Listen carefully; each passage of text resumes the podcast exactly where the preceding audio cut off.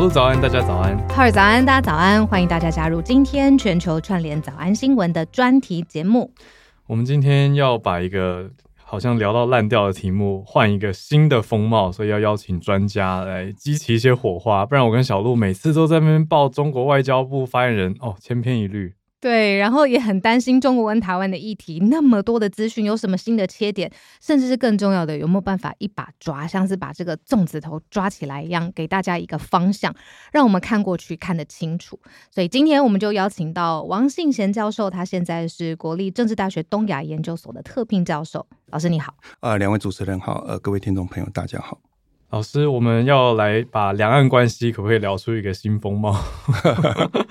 呃，当然不容易。十秒钟没有一个笑声，就叮叮叮叮叮叮叮叮叮，变喜剧没有啦。我们刚才在开录之前就跟老师小聊了，我觉得绝对精彩可期，因为我们常在讲两岸嘛。那台湾大家都整天在想说，最怕的就是会不会开战，可是背后又有很多看不清楚的迷雾。每次都看到说啊，又是中共对外发表，那为什么有些事情他们会积极的谴责，有些事情他们又好像不说放着不讲，对，冷冷的。那到底我们要用什么讯号去看他们什么时候会更积极的有所作为，什么时候又会冷冷的？那他会憋多久？那真的会站起来吗？所以我们可不可以看老师的想法？对，现在现在人没有耐心，老师你就跟我说会不会打嘛？就这样。嗯，好，呃，我想最近这几年国际媒体常在报道台湾是地球上最危险的地区嘛，哈，嗯。那事实上，我今年出国到了好多地方啊，包括日本、韩国、中国大陆、哈、德国、美国、澳洲，好多地方。其实很多人都在问说，台湾真的是不是真的很危险？嗯，啊，因为从国际上的报道都说，中共立刻就要打，特别是俄乌战争之后嘛，哈、嗯，他们就会把这个习近平等同于普京，把中国等同于俄罗斯，对不对？那把台湾等同于乌克兰啊，去做这样的连接。可是我们看到国内的民调，你会发现形成一个很大的反差。例如说，《联合报》连续十几年做的那个呃两岸关系趋势大调查，它今年做出来是四点五分，当然比去年稍微高一点哈。四点五的意思，呃，就是从一到十，越接近十是觉得中共就会立刻打过来哦，呃，但是今年做出来是四点五，但四点五说实在。跟国际上比起来，很多国外的民调都说，哎，中国会不会打台湾？都到九点九哦，都有七八成以上 哦。对，很多人都在想这个问题呢。那当然，台湾人有台湾人自己的心境，或是很多国际的朋友到台湾来，他们会发现说，哎，其实跟国际的报道是不一样。嗯，台湾人根本完全不怕。哦，那当然，呃。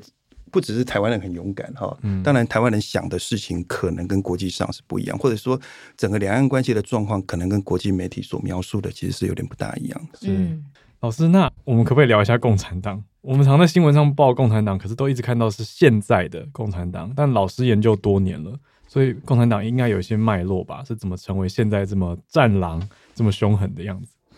好，当然，呃，我们在研究中国的时候，我觉得台湾有自己的优势了哈，就是国际上可能用各种不同的方式在研究研究中国。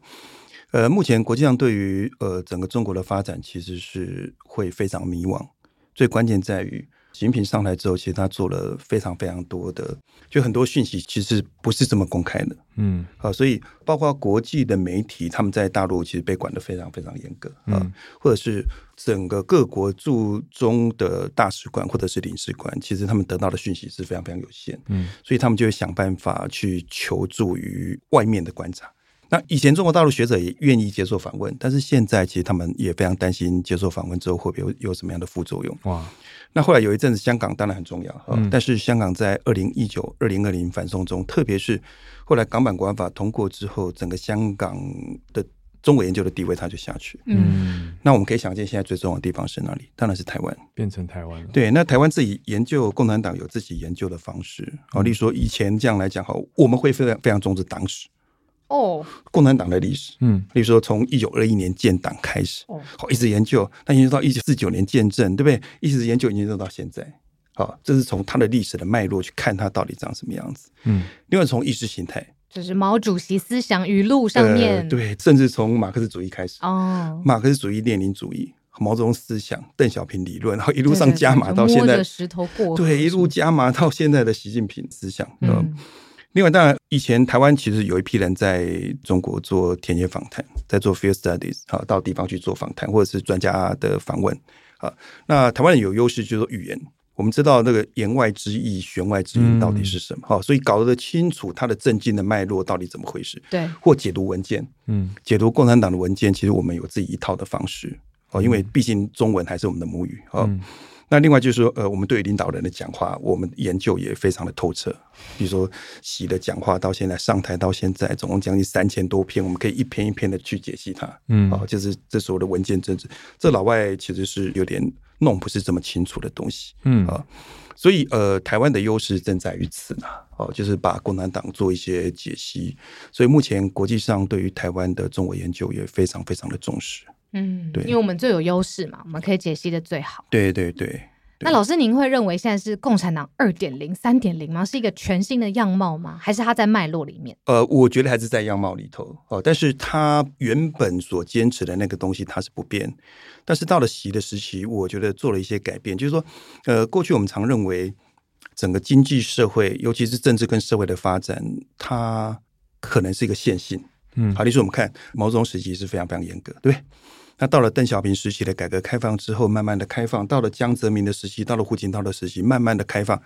很多人就会把西方的那一套所谓的现代化理论就套进去，嗯，啊，就是说经济发展就会造就出一大批的中产阶级，而中产阶级有钱有闲，就会想去进行政治参与，民主自然到来。哦，所以到了胡的时期，大家觉得太理想。哦，所以所以到了胡的时期，他认为说，哎，中国的中产阶级出现了，中国的经济发展出现，所以你会发现谈民主化，对，开始也谈这个东西。可你发现习上来之后，他那个整个 U turn 就跑出来，嗯，好，回去了。嗯、对，所以说有人就说，好，再毛化，就是你回到毛泽东那个时期，或者说你站在原本的那个优势底下。呃，他统治的优势底下，你又展现一些新的统治方式出来，嗯、所以刚刚主持人提到二点零、三点零，我觉得确实是，嗯，但是主轴没有变，哎，主轴没有变哦。例如说党政的关系，党国一体，好，这种 party state，对不对？对于经济的控制。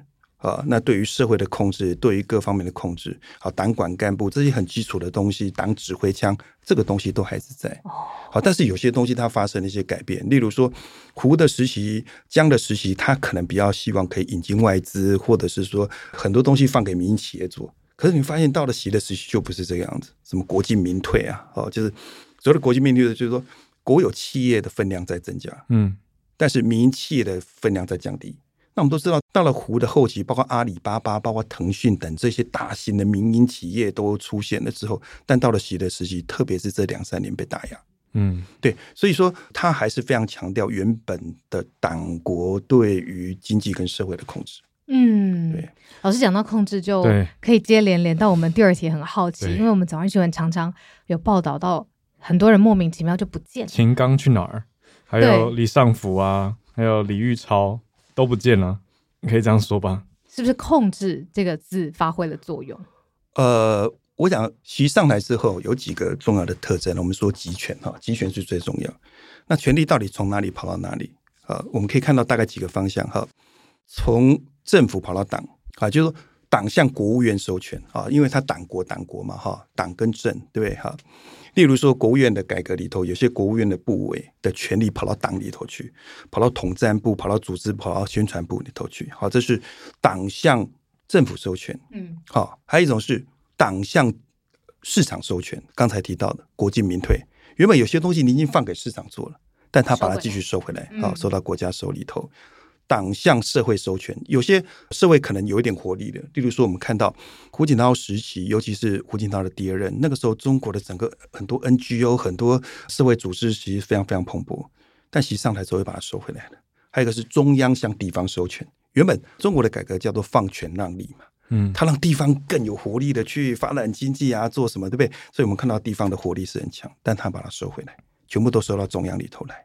所以刚要提的，呃，主持人刚问的问题就是说，好吧，那你很多东西都收回来，那就收到习的身上嘛。嗯，好，那接下来对于很多的一些人事权，当然都收到他自己手里。嗯，那我们看到最近的这些事情啊，我自己，嗯，当然很多国际的媒体说，中共内部是不是出现了另外一种形式的派系斗争啊，或者是出现这出现那，所以习又出手。呃，呃，我的看法是这样，我觉得习的权力依然非常的稳固了。那最重要的关键是，我觉得外在环境的变化特别是俄乌战争，我觉得中间有个关键是今年六月的时候瓦格纳叛变。嗯，瓦格纳叛变这件事情，我觉得对习的冲击其实是蛮大的。哦，呃，我长期在做习近平的地方考察。嗯啊，习近平每隔一段时间，平均大概一个月一次，他会到地方去考察。那他考察的时候，可能去看呃党建，就是说看共产党的东西啊，他会去宣传啊，以前共产党的作风是这是是那儿的啊，或者去看扶贫的问题、生态文明的问题，哈，去看好多的问题，但他一定会去看军队，嗯，那以前看军队可能是看某一个部队，或者是看呃看某一个军事院校，但最近六月之后，他到地方去看的全部看战区，哎，例如说到广州去，他就看南部战区，啊，到江苏去他看东部战区，好，所以。他开始发现军队或者是干部的忠诚，他重新要去抓啊，所以我认为，嗯啊，最近有些人消失，我觉得跟这个事情其实是有关的。就是说，习近平开始在抓军队，好，尤其是战区，尤其是非常重要的这些将领的政治忠诚的问题。另外一个部分是所有的部委，我认为可能正部级以上的干部，最最近几个月都在做政治忠诚考核，嗯。好，那有些人，例如说，没过，对，啊，就我们看到媒体讲，我们看到媒体讲，就是说，好，可能因为什么样的问题，秦刚可能是因为生活作风的问题，嗯，好，所以他被被拉下，非常非常多私生活传闻嘛，呃，或者是说李尚福可能是因为他在装备部的时候有贪腐的问题，嗯，我觉得这些问题都是小事，在共产党这一个等级以上的干部谁没有？哦，当然这样讲很奇怪了哈。哦，是忠诚度出问题。我觉得是政治忠诚的考核，所以怕他们变瓦格纳。所以我们现在所看到的一些东西，就是说，我们可能对于外交部长或者是国防部长，因为他们有既定的行程，所以他们有在出现在某个场合里头，大家就觉得说，哎，是不是出了什么问题？对啊。事实上，很多人有时候一个月都没有出现在公开场合，是我们没有注意到而已。对。所以我说这是第一个啊，政治忠诚，就是还有更多人可能在默默的消失或者被换掉当中，是我们自己没有去注意的哦，或者国际上没有注意。好，那当然有人说，好吧，那你看习的内部的权力是不是出了大问题？因为包括秦刚、包括李尚福都是他一手提拔上来的。嗯，外交、但是国防，对我要谈的东西就是说，其实他在释放出一个讯息：我自己提拔上来的人，我都敢动了，杀鸡儆猴。对，没有例外我。我觉得有这个状况。对，老师，我觉得外界可能会有一个误区，会觉得说，哇，现在老师刚刚跟我们分享的党向各种地方收权，或者是 U turn，是因为乌俄战争，或是因为疫情更早一点疫情的影响，所以现在会有这些变化。但刚才听老师分析下来，其实是习自己对忠诚度的这个在意，跟他自己，你说什么事情触动了他，他自己是很有这个决定权，对对吗？他是一个不安全感非常非常强的人，他只要发现呃有这一类事情，其实他就会下重手。嗯，不安全感，那 来自于哪里啊？这个精神分析，台湾会给他不安全感吗？会吗？呃，确实，我觉得会。我自己所理解了哈，呃，台湾给的不安全感，当然，我认为，好，我这样讲哈，呃，应该从北京的角度来看哈。就我们我们这些做中国研究的人，常常会被认为说啊，你怎么都从中国的角度看问题？那我们本来就是这样在看问题的。全世界一定要有人去了解中国，了解共产党在想些什么，你就是要从这个角度去看问题嘛。好，例如说，对台湾来讲，现在可能威胁程度最大的是什么？那当然是来自于共产党的威胁。是，那共产党威胁是什么？那当然来自于习近平。嗯、所以你一定要了解他嘛，你要你要从他自己本身的思维下去想问题。嗯。那好，那我现在讲就是说，对于北京来讲，他觉得台湾带给他的不安全感，除了所谓的会不会独立出去之外，嗯，那独立对他来讲，其实就是说，他可能内部会形成对他统治的合法性会造成影响啊。嗯、但我觉得最近几年台湾带给他的不安全感，我觉得更大的是来自于在美中战略竞争里头，台湾在各项议题都站在美国那边，嗯，啊，在地缘政治的问题。在科技的问题啊，尤其是半导体的封锁上面，这是他觉得不安全感最大的来源。所以，中美美中关系，老师，你这样子讲，会有一个文写的论述是说，台湾自己的威胁是自己招来的。如果我们过去这几年没有每一项事情都跟美国站在一起，或许现在中国对于台湾敌意不会这么深。呃，我觉得，好吧，我必须要讲，这是有点过度推论啊。如果这个成立的话，我就完蛋了。呃，应该这样，就是说，我觉得各方面的配合了，嗯，但我必须要讲，就是说，台湾不管是哪一个政党或者是什么，台湾的安全对于美国依赖跟需求，这是毋庸置疑的。嗯，这是历史在决定的，这是地缘在决定。嗯，就说谁谁叫中国对台湾有这么强烈的主权要求，对吧？嗯，那你今天作为这么小的一个国家，你当然去找一个最大的外援来嘛。那当然，美国是唯一的选择。他们的利益也很多在这。对，这是必然的结果。只不过是说，呃，我刚提到，从北京的角度来看，他觉得。你为什么常常站在他那边，而且站队站的这么近？而且有些事情，其他美国的盟国都还没跳出来的时候，你率先就跳出来。好，这是他觉得台湾一直是让他觉得不是很放心的地方。嗯，理解。对。那除了台湾这个让他有不安全感的地方以外，中国的经济也是大家看得到，表面都很明显的数字非常的难看，甚至我们的政府单位还提醒大家，如果去中国出差旅行的话，不要去询问他们这些敏感的数字跟现况。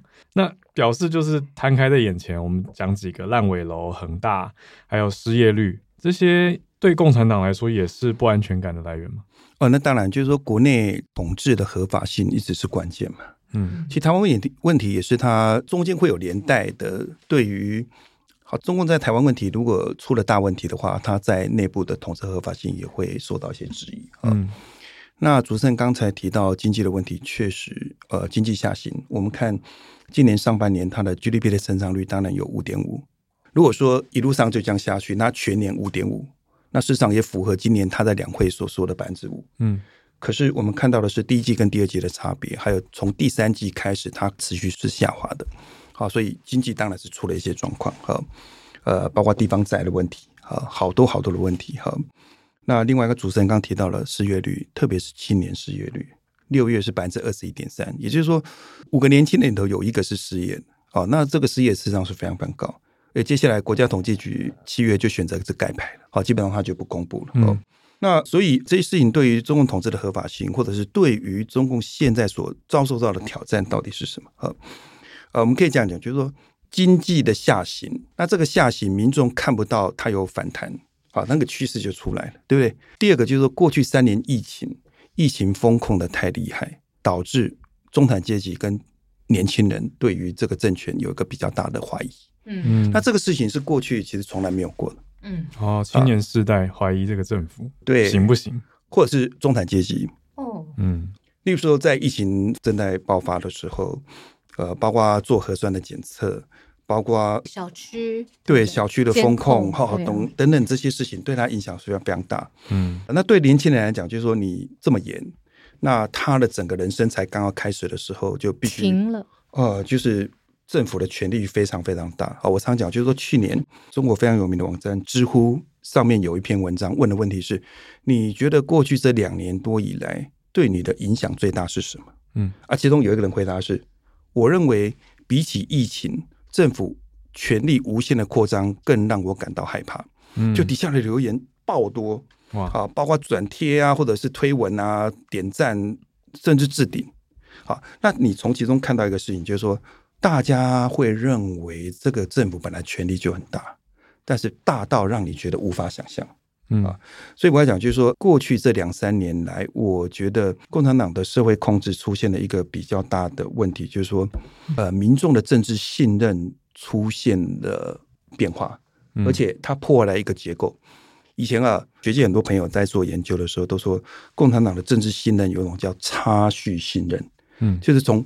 中央、省、地、县一直到地方，那个信任是递减。嗯，那反过来就是从地方到中央，信任是增加的，比较信任中央。好，比较信任中央。那原因就是什么？原因就是说中央给的是政策，啊，地方是执行，所以你执行的时候都会出问题。所以你看到以前很多的地方抗争的时候，嗯、那民众抗争，他举的标语都是“请共产党救救我们，请中央救救我们”，嗯、还是相信在上面的。对，他就说中央扮演的是包青天的角色。哎呦。嗯那这个对于统治的合法性是非常非常重要，也就是说，每一个行政的层级，它都是一道防火墙。嗯，例如说，乡镇出问题，省下来解决乡镇的问题。嗯嗯，对不对？那县出问题，中央可能下来解决一些问题，那中央就赢得了包青天的角色的美名。嗯嗯。可是，我认为，其实这个结构在最近这几年受到了很大的破坏。嗯嗯嗯，这是习近平权力集中。我刚才我们刚提到，习近平权力集中带来一个非常大的副作用，那就是我刚提到权力集中里头有一个特征，就是中央向地方收权嘛。嗯。那所以民众都知道，很多事情其实都是中央下的令，嗯，包括封城，包括做核酸都是，所以防火墙就破，防火墙就破掉了。嗯，所以我们看到在这一次去年十一月底的白纸运动里头，有些学生喊出的口号，其实就是共产党下台，习近平下台。也就是说，嗯，权力过于集中之后，它会带来一个很大的作用，就是说你就必须得负全责。嗯。尤其我们现在看一年了嘛，因为去年二十大很多说法，甚至可以讲成习家军全面上位，就有一种一手给管理整个大会的感觉。对，那现在出现这些新论述、新想法，我们可以怎么去看？这会是一个对于两岸来说，台湾怎么看？台湾在这边会变成一个新的角度或者机会吗？嗯嗯嗯对啊，这个结构都改变了之后，甚至对我们来说是什么？大家怕的是会不会？中共要出狠招来巩固自己的权利。好，这个是过去呃大家是常谈的一个问题哈，就是说，嗯，一个国家内部的经济或社会出了大问题之后，他领导人会不会想借由对外强硬的政策来转移内部的矛盾？对啊。那如果套回中国这一边，那当然就是说，那是不是找一个出气口？那这个出气口很显然可能就会去台湾啊。当然，这是在理论上是论述上是有的哈，就是包括以前伊朗啊，好多国家啊，特别是非民主国家，他们常常会运用这样的方式来巩固自己的政权跟合法性。嗯，好，那当然，呃，也有人提出不同的意见啊。对于一个国家是不是要去透过这样的方式来转移内部矛盾，其实里头涉及第一个是能力的问题，他到底有没有这个能力？啊，再来有没有这个意愿？啊，那以能力来讲，当然，如果他现在专门只针对台湾，那当然他有他的能力。嗯，那可是现在问题在于台湾的问题，两岸关系的问题，不只是两岸关系的问题，它是一个国际的问题。那它到底，特别是俄乌战争之后，呃，他必须要思考更多的，包括国际的制裁，哦，甚至一个是能力哈，你跨海战争，你可能遇遇到的是不是有其他国家来帮台湾的忙？哈，这个对他来讲都是一些挑战啊。另外一部分就是说，他也要去思考，这样对他来讲真的是最好的选择吗？因为中共对台说实在。也不是只有这个政策，嗯，也不是只有军事这一途。我们每天都看到政府一再的教育我们说啊，你看有认知作战，有假新闻，还有什么的，对不对？真的吗？好，那我们看看就，就好吧。那中共对台政策也有软的这一只手啊。嗯，所谓的经济社会融合嘛，哦，前阵子我们是会台会台政策哈，前阵我们看到推了福建二十一条嘛，对不对？嗯、那之前还有什么三十一条、二十六条、农林二十二条，这条那条的其实是非常非常多的哦。嗯，那我们看到什么释迦芒果啊，什么这东西被 被禁对，原本给你、哦、给你的好处，我全部收回来了啊、嗯哦。也就是说，其实台湾的民众他也会知道，就是中共对台政策其实是蛮多元，或甚至有人讲封锁。嗯他也不需要做什么，他就可以封锁，或者是逼着你发布防空警报。老师，你是说有很多招可以做？对对，很多招可以用。对，就是说，中共他本身他自己对台他的还是非常非常多，除非你把他逼急了，他才会用最后一图。可是他最后一图，他还是要解决很多的问题。一旦你对台的行动是失败，你怎么办？共产党可能就垮台了。嗯，因为民众对这个的期待是很深的嘛，高风险，而且他们所有的教育都告诉你说，台湾就是自古以来就是中国的一部分了。结果台湾打不成，好打不下来。当然，呃，你从北京的角度，他一定是要统一嘛，嗯，但就是看什么时候了。哦，他一定会用成本最小的方式。哎呦，对，那成本最小的方式当然不是直接走军事这个部分嘛。尤其俄乌战争之后，你发现当时的军力的排名，全世界第一是美国，第二是俄罗斯，第三才是中国。那俄罗斯打乌克兰都已经在国际上被制裁，打了这么久，从去年的二月打到现在，嗯，那你都还是拿不下来。嗯，老师就这一点有两个很快的想请教老师，因为从不知道多早开始，我们就有听到。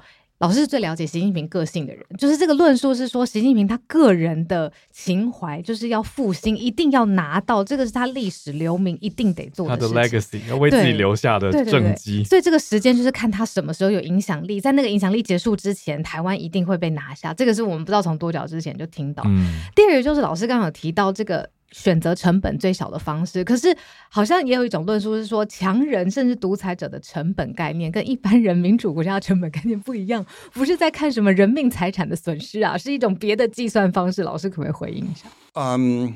当然，历史不能重复了哈。所有在其他国家所出现的一些状况，我们也不能想当然尔会套用在两岸关系上面哈。这确实就是说，我们在研究习近平的时候，当然我们必须考虑到一个问题，就是说，嗯，老年决策其实这是国际上必须要去重视的问题。嗯，就是年纪，其实拜登也是一样。我觉得全世界其实都必须面临到，不管是民主国家或者是威权国家都同样。嗯，其实普丁也是一样。嗯。呃，当然，习近平也是，就是说会不会有急迫感？他本身其实他就是有那个使命嘛，哈。对，我有权利的时间有限，有限，我得做。我觉得完成伟大复兴，当然这个不排除。好，但是如果说他在算计，当然又有人质疑，就是说，那他是不是一个理性的人？好，我想这个很难去解答了。嗯，但是如果作为一个中国共产党领导人，他要所谓的解决台湾问题，付出如此大的代价的话，其实我想。这个都是必须要去思考的。有没有什么其他的，算是我自己的延伸吧？牵制力量，因为我们新闻上也常常整理到，比如说印度，也是某种对中共来说是绊脚石，或很讨厌在旁边影响他们边界的。对，就是他其实我们台湾很容易观点会觉得说，哦，中国要专心处理两岸问题，但他们是不是其实没有那么专心？他有别的烫手山芋，对，有吗？当然，就除了内政之外，南海我们刚才说了啊，南海的问题，嗯，啊，印度边界的问题。嗯那其他还有像新疆啊、西藏这些，是不是都是他们很不喜欢去在国际上面触碰和回应的题目？对，当然跟美国不一样。我觉得中国自己内部光内部的问题就非常非常多哈，边界相关的问题。嗯、美国边界只有墨西哥跟加拿大，也是中国很大一片。中国那么多接那么多，不都、嗯、是了？对，还跟俄罗斯接在一起。对，所以呃，他必须要思考的东西更多了。嗯、那台湾只是其中的一个议题。那只不过就是说，我要讲的是台湾问题。如果单纯只是台湾的问题，就是北京跟台北之间的问题，本来在他的决策的排序里头就不是很前面。嗯，但最近几年会跑到这么前面的原因，还是因为是美中战略竞争啊。嗯嗯。美中的战略竞争里头，台湾变得是重中之重。我们看到最近好多的议题，包括去年在印尼巴厘岛的 G20，习近平跟拜登碰面的时候，谈论最多的时间也是谈论台湾问题。嗯。那今年布林肯到北京去访问的时候，其实谈论最多也是台湾问题。那前阵子苏立文跟王毅讨论很多的问题啊，据说有很大部分是涉及到台湾的问题，嗯啊，所以台湾问题可以说是美中之间的重中之重。那也正是因为这样，从北京的角度来看，台湾问题就不单纯是一个两岸之间的问题，它是一个美中之间非常非常关键的议题。对老师，单就这个议题上面来说，老师之前的言论有提到统一有时间表，但是武统没有。老师这句话什么意思？呃，所谓统一有时间表啊，过去我一直常讲一个事情，就是说，也是延续刚才哈，台湾的问题不只是两岸之间的问题，它是一个呃非常非常重要的哦，它相间进去两个大局嘛。哈，第一个大局就是中国所谓的中华民族伟大复兴的问题。因为习近平讲过非常多次哈，习近平讲过非常多次，两岸之间的政治分歧不能一代传一代啊。中华民族伟大复兴，台湾不能缺席。那什么时候中华民族伟大复兴？就是他所谓的两个百年，两个百年。第一个百年是建党百年，嗯，中共一九二一年建党，那二零二一年前年，对，七月一号他已经做了非常盛大的。建党百年，百年大会，对，那他要完成的就是全面建成小康社会嘛，哈、嗯，所以他是精准脱贫。那当然，他说他达成。对，第二个百年就是二零四九年，就是见证百年的时候，要把中国建设成为世界上社会主义强国，中华民族伟大复兴。所以这个就是中共主观，我只能说中共主观愿望里头的时间表哦，就是二零四九之前，而且不是说二零四九。他就立刻就统一了，而是可能在那之前统一的进程就已经出现了。嗯，这是我刚刚提到的第一个大局。统一有时，所谓统一统一有时间表。那第二个大局当然就是美中战略竞争，也就是说，台湾问题我们刚才一直在聊，镶嵌进去一个国内的中华民族伟大复兴的大局，也镶嵌进去国际的美中战略竞争的这个大局里头。所以，所谓的五统没有时间表，指的是。你得去看美中怎么在看待台湾的问题，嗯，那、啊、这会随时变动。老师的意思是这样，取决于美中之间的关系。好，所以我要讲，就是说，两岸关系其实有很大程度已经不是掌握在我们手上，掌握在美中之间。但是美国已经从川普换到拜登，为什么美中还是要这么的竞争？老师会怎么看这件事？因为好，呃、如果大家走一个爱好和平的路线，嗯、难道美中不能合作，或是大家都好好的吗？这这是我们一般市井小民的愿望 了。但是站在大国之间的博弈，可能就不是这个样子。只有你就没有我是吗？呃，要这么你死我活？如果说从权力转移理论哈，国际上面的，你现有的霸权遇到一个崛起的霸权。啊，这就是我们所提到的修昔底德陷阱嘛。啊，嗯、中间会不会产生什么样的摩擦？啊，特别是有没有可能导向战争？这是结构造成。嗯，呃，中国大概是二次大战之后，从来没有一个国家的 GDP 达到美国的七成以上。啊，包括俄罗斯，包括当时的西德，以及后来的呃，就是前苏联、西德跟日本。日本其实非常接近，它曾经达到整个八零年代的时候达到美国 GDP 百分之六十几。嗯，那一般来讲到七十的时候，我们觉得那个权力已经开始慢慢要进入整个转移的前面。所以，你作为一个霸权国，你要想办法要去阻止另外一个嘛？哈、中国现在经济很差呢。可是经济很差，即便是最近几年经济下行，它的整个。例如说，以去年来讲，整个中国的 GDP 大概占到美国的百分之七十八，总 GDP 还是蛮高的。总 GDP 还是蛮高。它其实就说这个量体很大，它是要增加百分之一、百分之二，其实就是很多。嗯，例如说以今年来讲，国际的媒体、国际的一些机构大概都评估大概四点五。嗯，那你要知道，这么大的一个量体，四点五还是很多的，它还是在正成长。嗯嗯，好，所以我要讲就是从霸权转移的角度来看。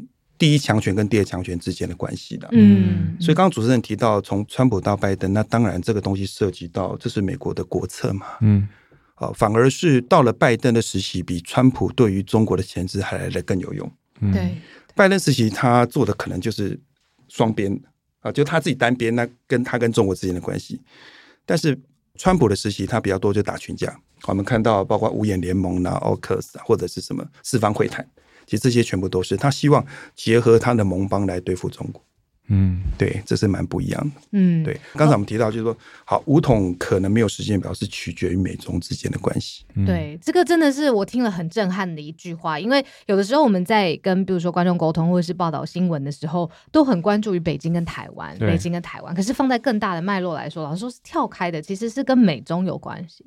老师，这可能也回到我们真的很想理解的，就是老师对于习近平这个人的研究，包括老师刚才用不安全感来形容，这是他个性的一个侧边，还有包括他究竟想完成什么，什么对他来讲是重要的。他在面对比如说这么庞大的美中压力的时候，他做决策的逻辑系统到底是什么？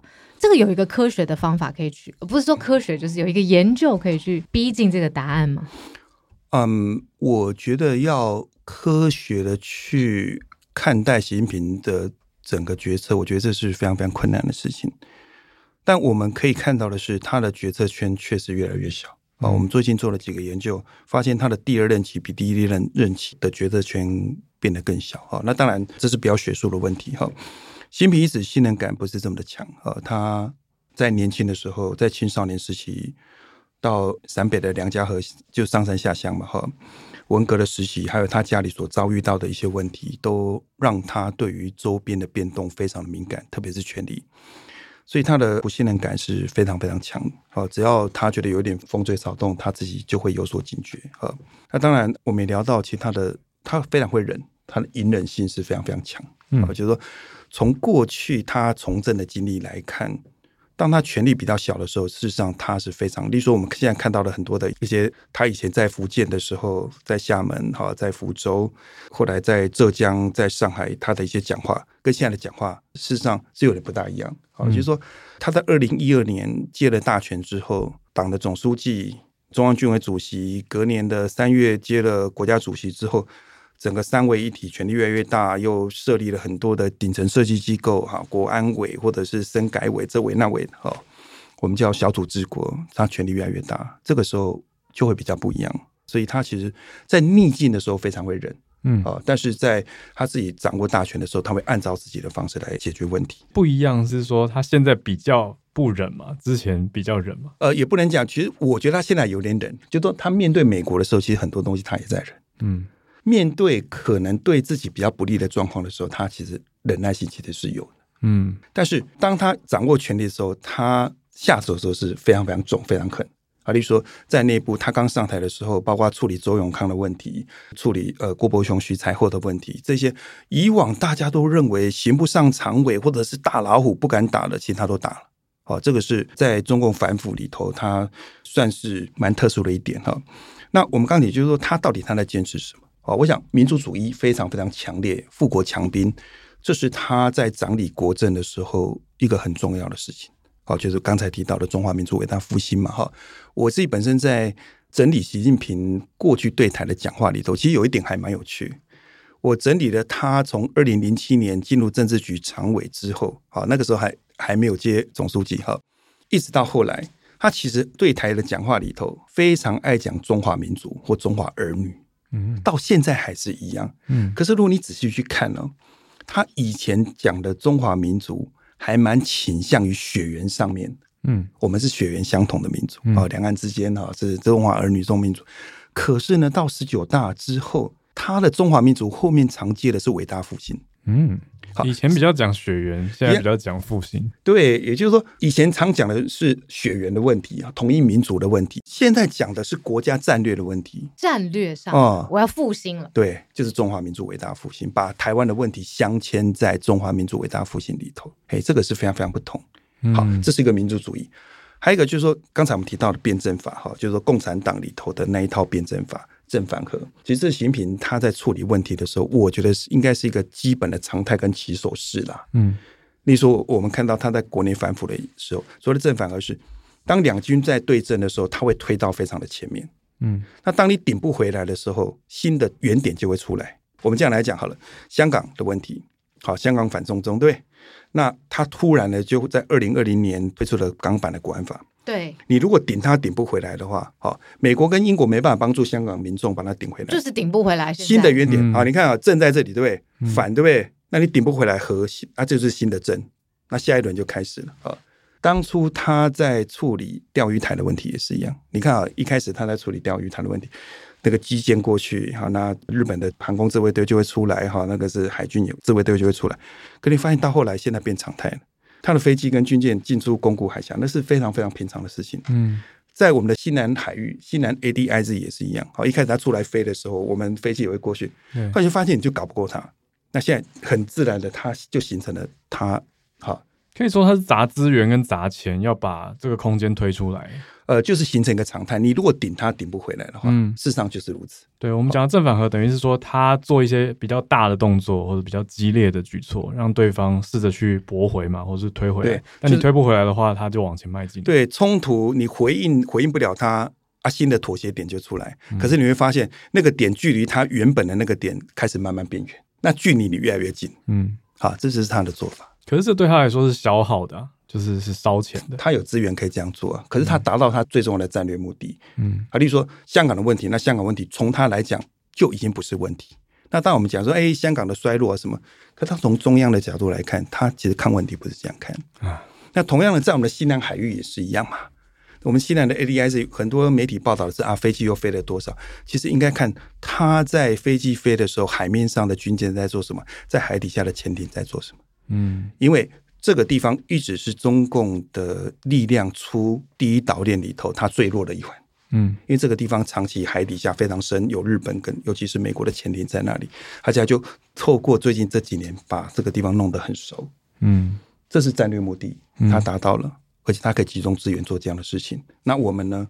我们常之前飞机飞过去，可能就是要驱赶什么，那也赶怕赶不回来，最后就在外围开始呃，透过。电波透过广播的方式，现在基本上连出去都不出去。嗯，那这就形成一个新的现状。